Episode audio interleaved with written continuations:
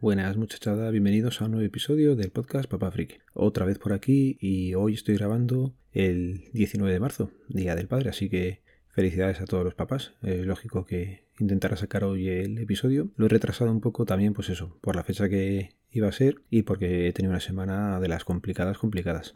Os cuento. Estoy por la mañana haciendo un curso y, y prácticamente todas las tardes en el DNI, con lo cual no he tenido tiempo para nada.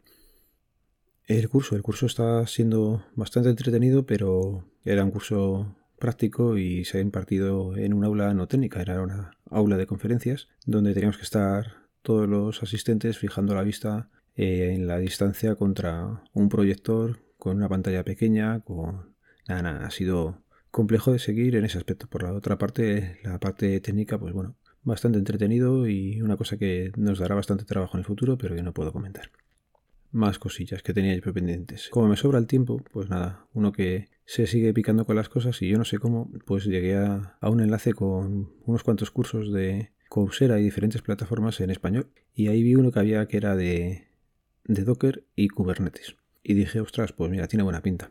Me parece que son cinco semanas lo que te dan de plazo para hacerlo. Eh, la idea mía era ir haciendo semana a semana y si puedo lo termino y si no, pues oye, como no lo he pagado, pues eso, si lo consigo acabar genial y si no, no pasará nada. Total que la primera semana pues lo, lo he estado haciendo a ratos y más o menos se seguía bastante fácilmente. Era solo sobre Dockers, más o menos me manejo, entiendo lo que es la filosofía, entiendo lo que son los conceptos y, y se va siguiendo. Se supone que los cursos serán en español, pero están en un perfecto inglés. ¿Vale? Lo que hacen es ponerte el audio en inglés y el título, uy, y los subtítulos los puedes poner en español. Con lo cual, pues más o menos sí se va siguiendo si no tienes un buen nivel de inglés, que en mi caso, pues lo justito. Más o menos te son algunas palabras, pero lo digo con el traductor que te pone en tipo vídeo de YouTube, pues lo vas siguiendo y más o menos bien. El problema viene a la hora de hacer los exámenes. Te ponen unos exámenes y esos exámenes pues están eh, traducidos con Google Translator o de aquella manera. Vamos, que no lo ha hecho nadie.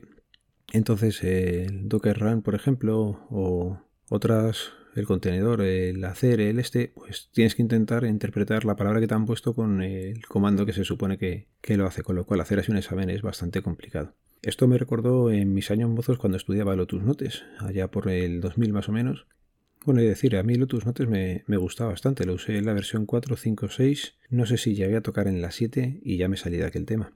Bueno, pues en la versión 5 de Lotus Notes yo me hice el certificado, el CLP. Era el primero de los que había que hacer, luego tenías otro, no sé si era GLP. No me preguntéis de qué son las siglas porque ya ni lo recuerdo. El tema es que esos exámenes sí eran en español. Había algunos que eran completamente en español y las órdenes estaban traducidas, pero la empresa dijo que, que muy bien, pero que lo hacíamos en inglés. Y bueno, pues lo haces en inglés, te defiendes, te van sonando las cosas, pero casi es mejor hacer el examen en inglés que no de esta forma que no sabes ni lo que te están preguntando. Tienes que medio interpretar tú la pregunta, interpretar también lo que son las, las respuestas, pero bueno. Y nada, voy a cambiar de tema. Tenía por aquí pendiente apuntadas un par de cosas del tema de, de la vacunación que tuvimos y es que el lote chungo que estaba por ahí pues se le había puesto allí a gente del trabajo y están un poco acojonadillos, hay que decirlo es que yo qué sé, es, una cosa complicada lo de la vacuna. Como estoy un poco desconectado esta semana, pues no me he enterado muy bien, pero estaban diciendo por allí los compañeros que la profesora esa que había fallecido por un trombo, pues es el mismo lote que nos hemos puesto nosotros, así que ala. Ahora a ver qué a ver qué pasa, pero bueno. En principio por aquí estamos todos bien, no hay mayor problema, así que nada. Y tenía apuntadas algunas cosillas de curiosas del DNI que os paso a contar muy brevemente, pero antes de con las que tengo apuntadas, con la que me pasó ayer a última hora. Y es que me vino una madre para hacerle los pasaportes y el DNI a una niña porque tenía muchísima prisa, puesto que el lunes viajaban a Argentina. Estamos a viernes, ayer fue jueves y tenía muchísima prisa. Me deja el DNI y el pasaporte y el DNI estaba caducado hacía 8 años. 8 años. Y se lo dije, digo, oye, tienes mucha prisa, pero has tenido ocho años para renovar un DNI. Dice, no, es que soy familia numerosa y no me da la vida. Y ahí es cuando te acuerdas de Ciudadano Electrónico y sus píldoras, y había una que te imaginabas abofeteando a la gente. Pues el de ayer era un caso de los que, sinceramente, por todos los lados la había dado.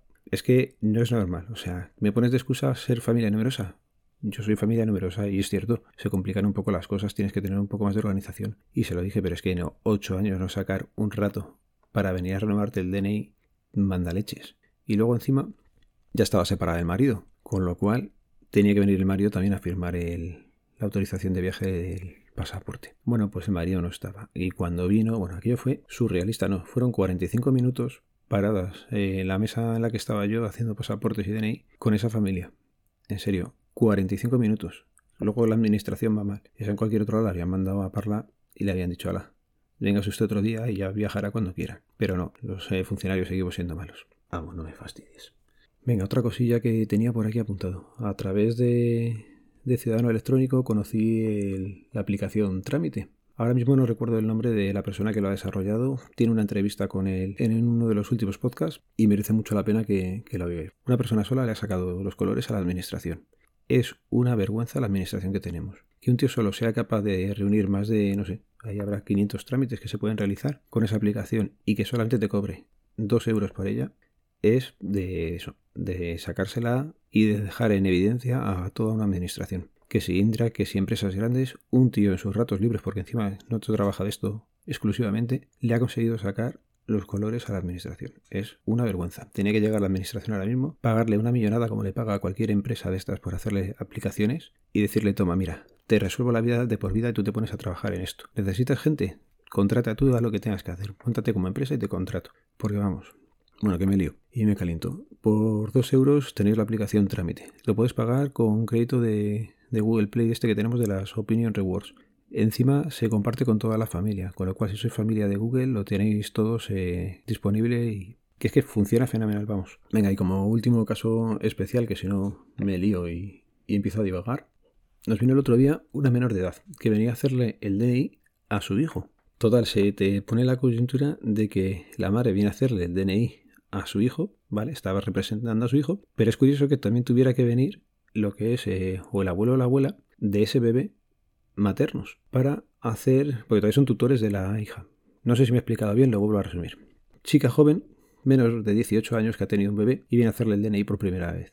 Ella está representando a su hija, pero a su vez tiene que venir su madre o su padre para representarle a ella, puesto que es un acto siendo menor de edad, en el que tiene que estar tutelada. Me resultó curioso. Venga, y en la parte de recomendaciones de hoy, os voy a recomendar un nuevo podcast que salió a través de Cacharreo Geek, ya sabéis, vuestra red social de cacharreos, y es el de Alex Pro. Se llama Desahogo Geek. Y madre mía, el chaval ha empezado perfecto, lleva a episodio por día, episodios bastante, bastante bien desarrollados, así que mucho ánimo, Alex, y aquí tienes a otro oyente.